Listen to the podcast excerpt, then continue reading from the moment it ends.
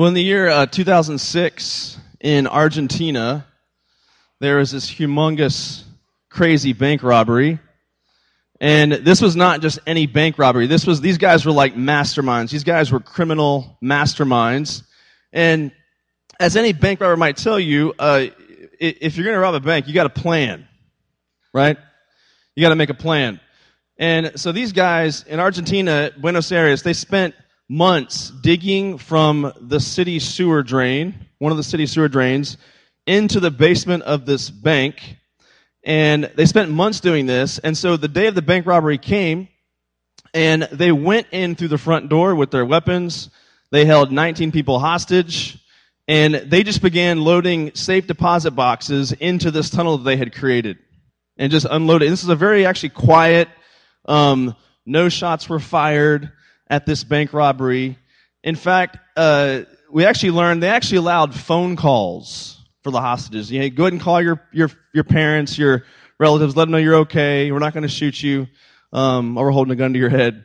And we also read that they even sang happy birthday to one of the hostages in this bank robbery. Now, can you imagine that picture? Like, get on the ground! Do we have any birthdays today, right? Like, how does that work out? And you're the guy, you're like laying on your face, and you're like, over here? And so they sang happy birthday to someone in this bank heist. And after a while, police surrounded the building, and then they stormed the front door of the bank, and all they found were the 19 hostages. And the reason why is because the guys escaped through the tunnel they had created, and there were no shots fired. They got away with an estimated $25 to $70 million worth of goods. That's kind of a weird estimate, too, isn't it? Like, they asked the bank owners, like, how much do you think was stolen? Somewhere between 25 and 70 million. You don't know exactly? You don't know how to count, and you work for a bank. Okay. So, and here's the crazy part. And they got away. They got away. And you have to go to school tomorrow. And your parents have to go to work tomorrow. Does it seem right to you?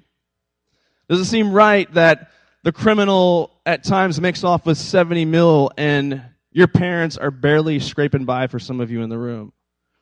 Is it right that the cheater at school gets a 4.0 while the honest hard worker gets a 2.5 and can barely keep that 2.5?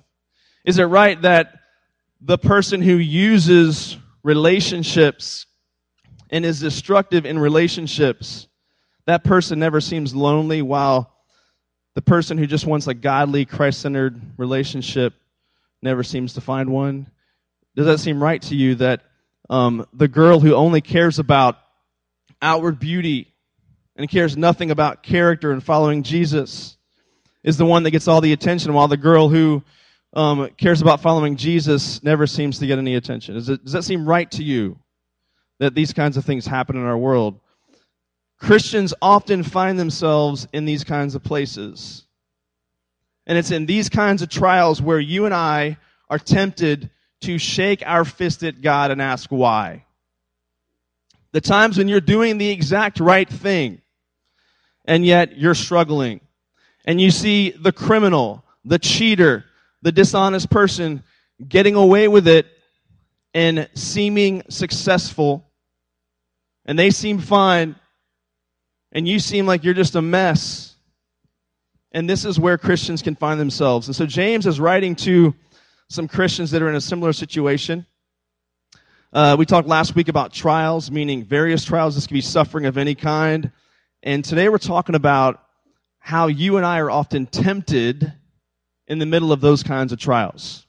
So think of the trial as like the external circumstance. The temptation is the inner heart attitude in the circumstance. So today we're discussing temptation in trials and what that looks like from James chapter 1. Go ahead and turn to James chapter 1, verses 9 to 18 this morning. James 1, starting in verse 9. And James writes in verse 9, he says, "Let the lowly brother boast in his exaltation, and the rich in his humiliation, because like a flower of the grass he will pass away. For the sun rises with its scorching heat and withers the grass. Its flower falls, and its beauty perishes. So also will the rich man fade away in the midst of his pursuits.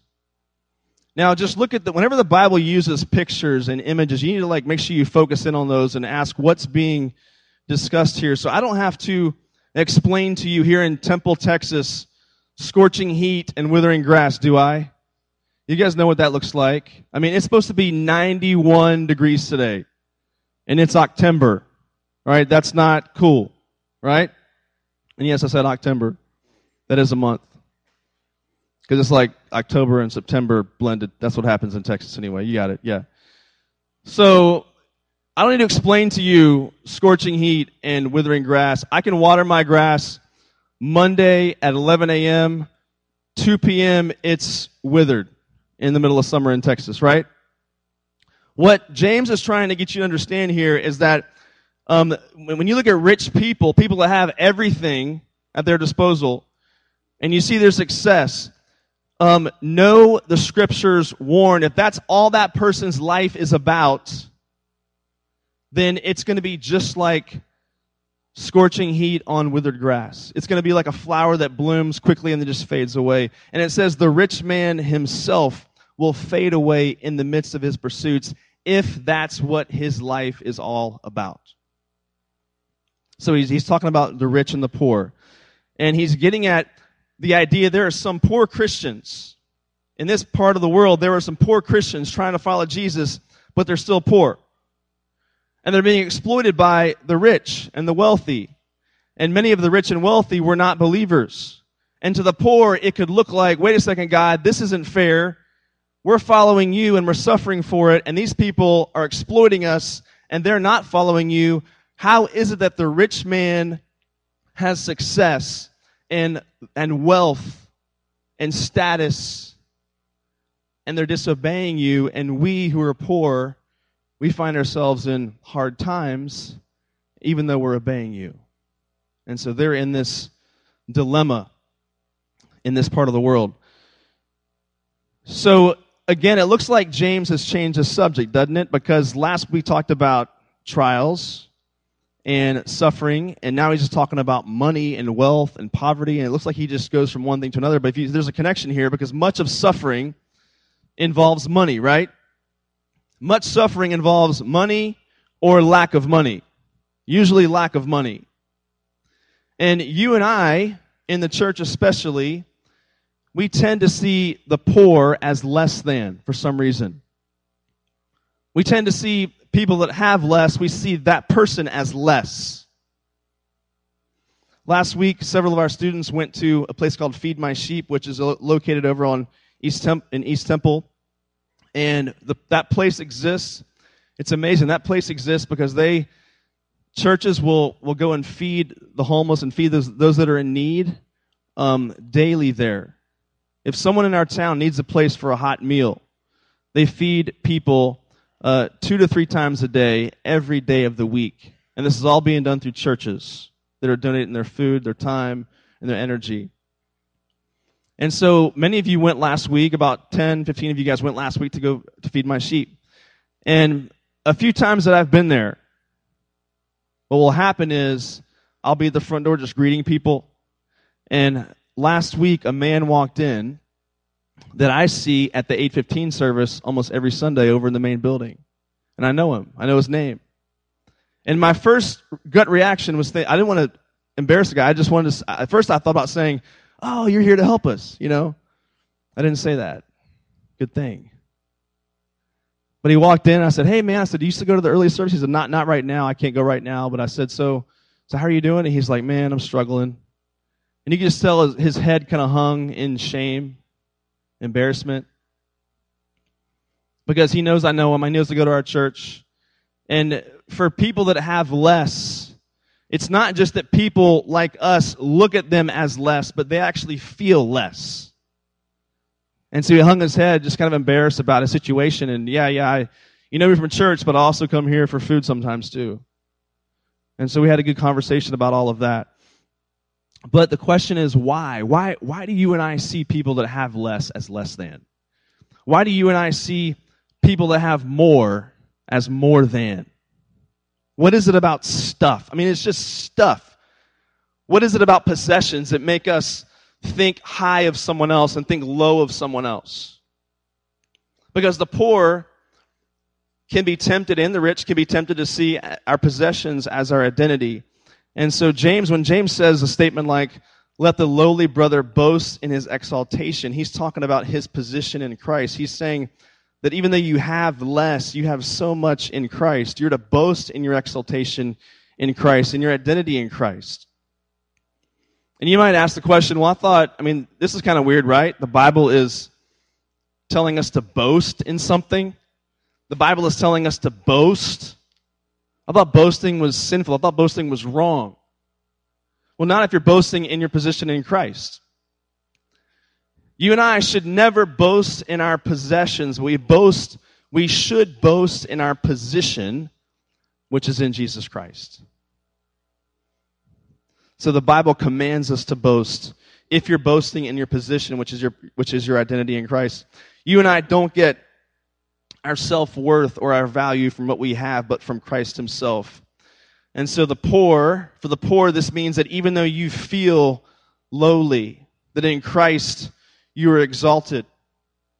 And I know when I talk about money in this room, of course there are many families of various backgrounds in this room, but I know for many of you personally, money may not be the issue. But you might feel like you lack and others have in lots of other areas of life. I'll give you some examples. How about personality? How about sense of humor?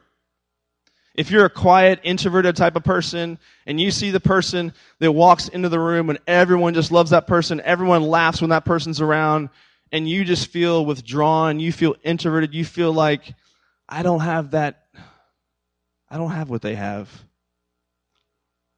So sense of humor, personality. How about just looks? There's a standard. It's a false one, but it's a standard in our world that says this person is attractive, this person's not as attractive. And so maybe you feel like this person has and you don't have. Maybe it's intellectual ability. Maybe you feel like you're in the middle of the pack somewhere and you see people that they can just put things together like you never could. Intellectual ability. Maybe it is athletic ability. Have you watched someone perform athletics and just go, man, how in the world do they do that? How does that person run? Why can't my legs move as fast as that person's legs? Why can't I jump as high as that person can jump? And so they have and you don't have. How about friends? Some people just are really good at making friends, real friends. And you just feel like, I just don't know what that's like. I don't know what that's like. I don't feel like I have those kinds of friends that person has, and you feel like they have and that you lack. How about something as simple as the car you drive, right? I wish I could show you guys a picture of the car that I had to drive. I couldn't afford a car. My parents were the kind of parents that were like, you're going to buy your own car. And so from like age 12 to like 19, I was saving money to buy my own car, right? But before I got my own car at the age of 19, which was a piece, my parents let me borrow their car. And so from age 16 to 19, I had to drive the family car. Do you know what the family car was in my family? It was a maroon station wagon. And if you're like, what's a station wagon? Just think a less cool minivan, all right? Yeah. So, speaking of, like minivan, like who named that, right? If you're trying to cater to the male population, let's call this a minivan, right? That's not going to cater to the male gender. So we drove a station wagon. So that meant when I was going to meet my friends, I'm pulling up in the station wagon. That meant going to take my girlfriend to a movie. I'm pulling up in the station wagon.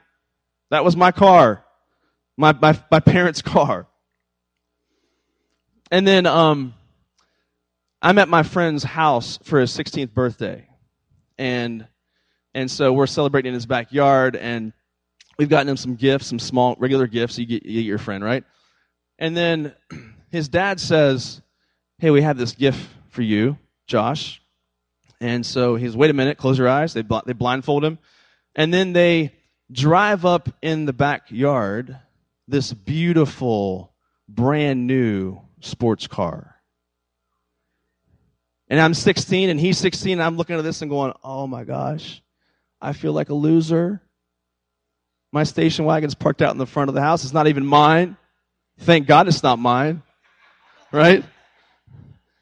And I'm just so envious and so jealous. And I got to ride in that car with him a lot. And I would look at all the lights and the buttons and just be like, wow, this is amazing.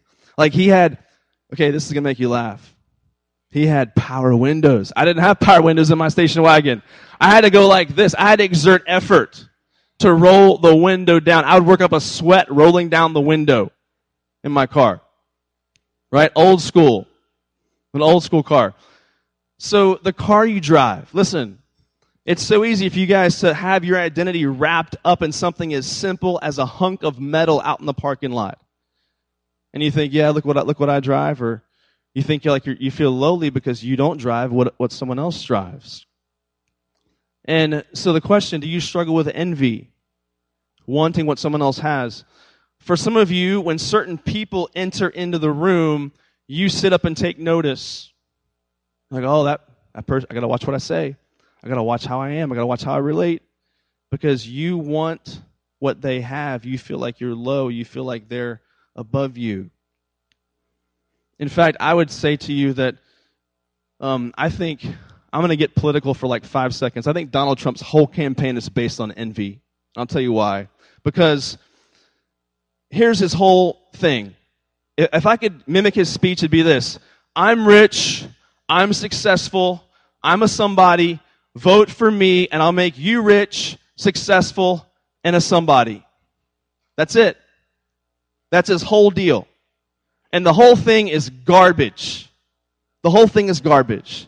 And so the temptation, listen, the temptation for those people that lack is, if I just had this, or if I just had that.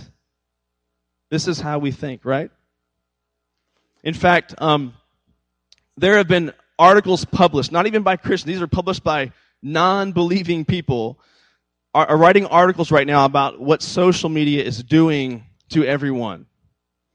And talking about envy and talking about coveting, and they don't use the word coveting, but they would say we're getting depressed because we see what others have and we don't have, and we're constantly being bombarded with images of what everyone else's life looks like, and our life doesn't measure up. I mean, let's be honest.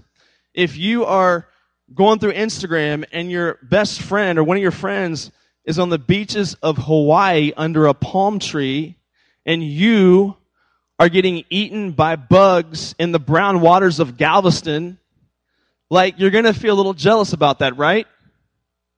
You're going to feel a little envious of, oh, man, like, I thought this was a good vacation, and now I don't think it is anymore. And so you feel lowly. You feel like someone else has and you don't have. And so you're envious and jealous, and we covet. So the point of verse 9 is the lowly brothers to boast in his exaltation. You boast in your position, not in your possessions. You boast in your position, not in your possessions. On the flip side of this, there's the rich. Because James is saying something kind of strange. He's saying the rich should boast in their humiliation. What in the world does that mean? That the rich should boast in their humiliation. What does it even mean? What he's getting at is, even though you are rich financially, you need to see that you're bankrupt spiritually. Even though someone is well off, they have all the things the world would want and crave, they need to know that they are spiritually bankrupt. And everything that they have means nothing when it comes to their relationship with God. They have no advantage towards God just because of what they have. You ever notice that whenever someone has plenty, they tend to see their need not see their need for Jesus as clearly. This is why the rich man, it's hard for the rich man to enter the kingdom. The reason why is because the rich people that seem to have these things, we tend to not see our need for Christ as quickly as someone who may not have those kinds of things in their life. There's a scene from a movie called, an old movie from way back when called Fight Club. This is the guy, the main character played by Brad Pitt. Tyler Durden is his name in the movie. And he says this quote, he says, "You are not your job. You are not how much money you have in the bank. You're not the car you drive. You're not the contents of your wallet. You're not," I had to fill in the blank there with a bad word, "you're not your khakis." And some of you are like, khakis? Why is that on that list, right? Like, what are khakis? Well, they were a thing back in the 90s. So, but you're not your appearance. You're not your clothing. It's not your identity. And here's the funny thing about this movie. This movie is nothing close to being a Christian movie, but they still acknowledge, listen, they still acknowledge the reality that you are not your stuff. Your stuff is not your identity and should not be your identity. Even an unbeliever can acknowledge, I think, some of these things.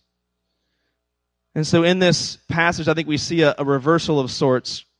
You might say it like this: the gospel on the ground turns everything upside down. The gospel on the ground turns everything upside down. And here's how it happens. Because the poor gets exalted, the lowly gets exalted, and the person who has, if they put their identity in what they have and who they are, that person gets humiliated. God's plan A is humility. God's plan B is humiliation.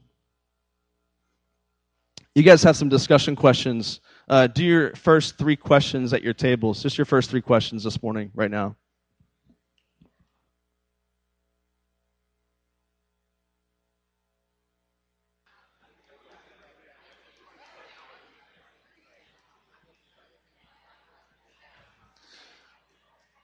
All right, let's reel it back in for a minute. We're going to move on to the next verse here, looking at verse 12. And if you're a person that loves, if you love to write things down, you love outlines, then the next few verses will be, you'll like this. So we're going to show you how, when you're in these places of being tempted in the middle of a trial, you're tempted to see yourself a certain way, you're tempted to see God a certain way in the middle of those kinds of trials.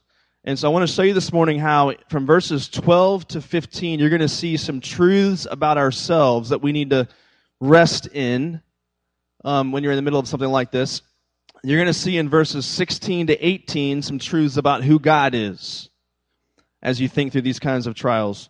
So looking first at verses 12 to 15, it says, "Blessed is the man who remains steadfast under trial, for when he has stood the test, he'll receive the crown of life, which God has promised to those who love him. Let no one say when he is tempted, 'I am being tempted by God.' For God cannot be tempted with evil, and he himself tempts no one. But each person is tempted when he is lured and enticed by his own desire. Then desire, when it has conceived, gives birth to sin, and sin, when it is fully grown, brings forth death." So again, he's showing us now how there's a link between these trials that we find ourselves in and finding yourself tempted in the middle of the trial. Think of the trial as the external circumstance, the temptation as the inward attitude of your heart in the middle of the trial. So the temptation is an opportunity for deception. So you need two things. You need to know some truths about yourself and some truths about God in the middle of this kind of a thing. When you and I are tempted with sin, who do we tend to blame? Who do we tend to blame whenever you and I are tempted with sin? We tend to blame God. We tend to blame Satan. We tend to blame someone else. We tend to blame a circumstance or a situation. And this verse is really clear. He says, when you are, in verse 14, he says, when he is lured and enticed by what? By his own desire.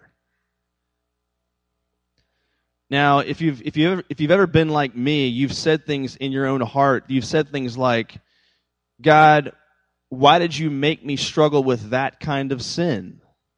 If you don't want me struggling with that, God, then why'd you make me like this? Right? You ever said things to yourself in your own heart like, God, if you didn't want me looking at those images, then why'd you make me that I like that? Or God, if you don't want me with that person in a relationship, why did you make me to where I like them? You ever find yourself saying those kinds of things? Like, you may not say it out loud, but in your heart you think, well, I mean, if God wanted me to not be like this, then he wouldn't have made me like this. But this verse is really clear. You and I cannot blame God for our sin. We can only look at ourselves.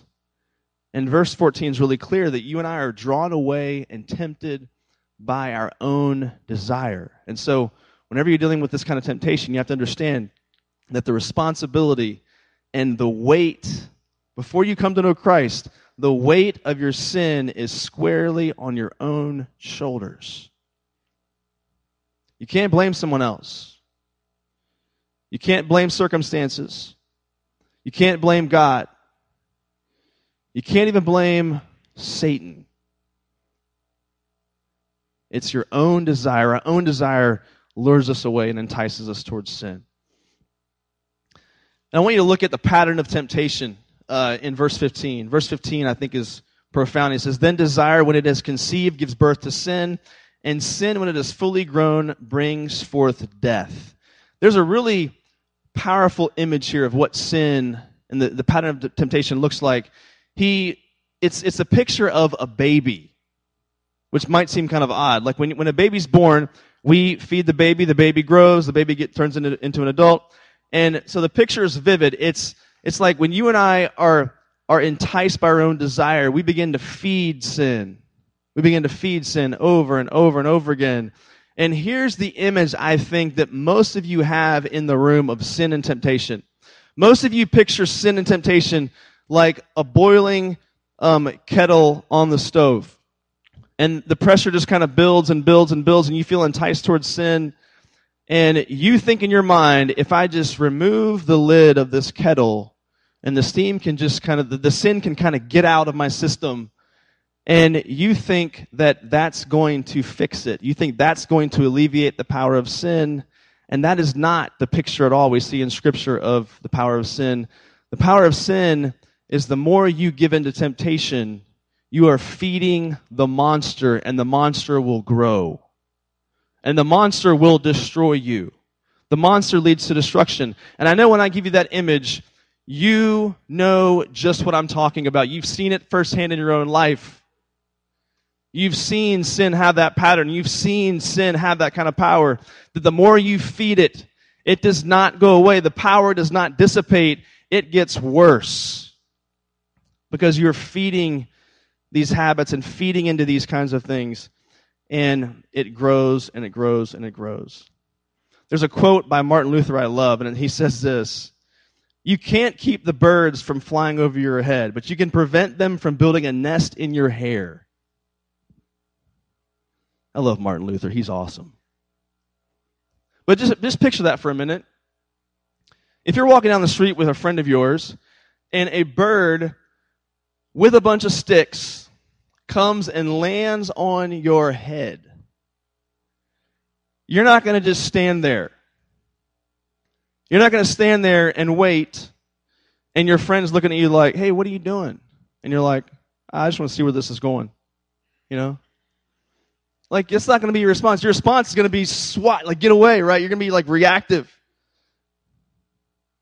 In fact, those that went to New York last year, you know, that we serve in Jackson Heights, and there is this really, really busy street, and there is a train track that is above the street. Like, they put train tracks above streets, not crossing the street, it's above the street. And there's these little birds that will sit there, little nest up above, and they just drop, drop, drop. They just poo, like, all over the ground, right there in front of the sidewalk, as you're about to cross the street. And everyone knows where that location is. So you know that if you're pushing the button to cross the street, you kind of push the button, and you kind of stand back like this, and you wait for the light to go, and you kind of run through, and you're gone. And this one time, a couple years ago, we're standing there waiting for the light to change. And I'm waiting and waiting. I'm talking to a student. I forget who the student was. And I feel it right on my cheek, right here. And I instantly knew what it was. And I just knew. And it was like the part of the movie where everything turns into slow motion. And it was like, no! And I had this water bottle in my hand and had a flip-top lid. It was just like a spray water bottle thing. And I kid you not, within like half of a millisecond, I had the water. It was like in a gun holster. It was like, wah! And it was like, wah, on my face. And I was like, no! Right? Getting this out of my face. And it was so quick that the only person who saw it was the person I was talking to.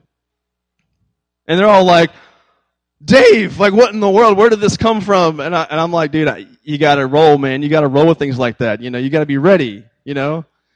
And no one else even saw it. It's like my face is wet, my shirt's wet, and I didn't care because I was clean, right? And here's the deal. If a bird even gets close to your head, you're swatting. You're like, no, no, no. And this is a reflex. And this is the kind of sin reflex that I think you and I have to have. So when you're at school and there's a guy or there's a girl who says, hey, come look at this. There is a sin reflex that you have. And you say, no, I'm not going down that road. There is a sin reflex when you are alone with your boyfriend or your girlfriend and things are moving in a bad direction. There's a sin reflex. You say, no, this is not right. We're walking out of the house. We're calling for accountability. There is a sin reflex that you and I have to have. You cannot let sin linger. You cannot let sin tarry because it will destroy you. It will destroy you. Another guy says this quote. He says, habits like trees are strengthened by age. A boy may bend an oak when it is a sapling. 100 men cannot root it up when it's a full-grown tree. When you and I let sin linger and tarry and stay as a part of the consistent way in which you live, it will destroy you. It'll become so big in your life that you don't even know where to begin when you're faced with that kind of sin. I had a friend in college, and we were good friends. He lived with me and another guy, and he struggled just immensely with pornography. And he struggled because his dad was a pastor, and he told us that his dad, who was a pastor all of his life, all of Zach's life, Zach found pornography consistently and continuously in that home, and it was his dad's. And his dad was a pastor. And so at an early age, he was exposed, and it became this addiction for him. And Zach would ask us to pray for him. He would ask us to pray over him. He'd ask us for God to take this away. And I empathize, I was like, man, every guy struggles to some extent with, every person struggles with this to a certain extent. But man, I saw this monster in his life that he just could not contain because it started at such an early age for him. And he just kept giving into it and giving into it and giving into it. In fact, it led him to some pretty destructive behavior. He was an intern with us at the church he worked at the time, and he happened to know the password of someone else's password on their computer. And he's at the church late one night by himself, and he logged in under someone else's password so he wouldn't get caught, and looked at images on the church computer, and they found it, and they thought the other guy did it. And they questioned him, and he's like, I wasn't even there. I wasn't even at what are you talking about? And it was only through security cameras they were able to figure out that, oh, Zach came into the church, used someone else's password, and logged in, and he was the one. And it was just disastrous. The whole thing was disastrous. And at first the church wanted to say, all right, that's it. Like we're kicking him out. And my friend and I, we said, no, we need to keep him in this house. He may not work right now as an intern, but we need to keep him here because he needs help. He needs help. And so when you and I let sin just take root and grow, this is what can happen. It can lead to destruction, and it can become this full-grown monster in our life that you have no clue what to do with. If you don't cut sin off at its conception. So the main thing you need to know is that this truth about yourself, you got to understand your state of sin, that this is your own desire leading you away and enticing you. The second thing is these truths about God, verses 16 to 18. Here's what it says in verse 16. It says, "Do not be deceived, my beloved brothers. Every good gift and every perfect gift is from above, coming down from the Father of lights, with whom there is no variation or a shadow due to change. Of his own will he brought us forth by the word of truth, that we should be a kind of first fruits of his creatures." So in the middle of a trial, the biggest temptation we're going to have, one of the biggest temptations we're going to have, is to question the goodness of God. And because of that, we fall into sin. And I know some of you are in this room, and the things I described at the beginning of this talk, the things I described, not just money, but the good things in life you feel like you don't have. And you're hurting, and you feel lowly, and you feel like others are up here and you're down here. And you think that God's holding out on you. And you're taking matters into your own hands. Or you're about to take matters into your own hands. And you think that you're entitled. You think that, God, I am owed these things. And you think God's holding out on you. And right now you're either walking into this downward death spiral of sin, of taking things into your own hands. And you need to know this, that this passage says every good gift is from above. That he is good. That his goodness permeates this world. And if you look hard enough, it permeates your life. And so if you're in this position, questioning God's goodness, you need to know this morning. Remember, the first sin was not just eating a piece of fruit off of a tree. What was it? It was questioning the goodness of God. It was questioning God's goodness. This is why whenever I study the Bible, and I've given you guys this question before, when you study the Bible, you need to always ask the question, what does this passage say about God and his character? Every passage says something about God and his character.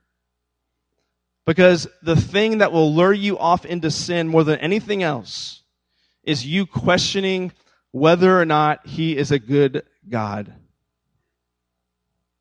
That is at the root of every sin that you and I commit.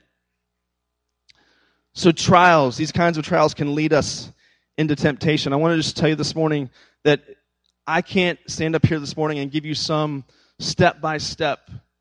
This is how you fight sin and temptation. This is not a formula. But I want you just to think for a minute this morning what I've told you, that there are some truths about yourself. There are some truths about God that James wants us to know. And these simple truths are going to be the things that you must meditate on, chew on, reflect on when you are in the middle of these kinds of trials and temptations. You might be in a trial, but do not let the trial become a temptation to you in your flesh. Let God do his work.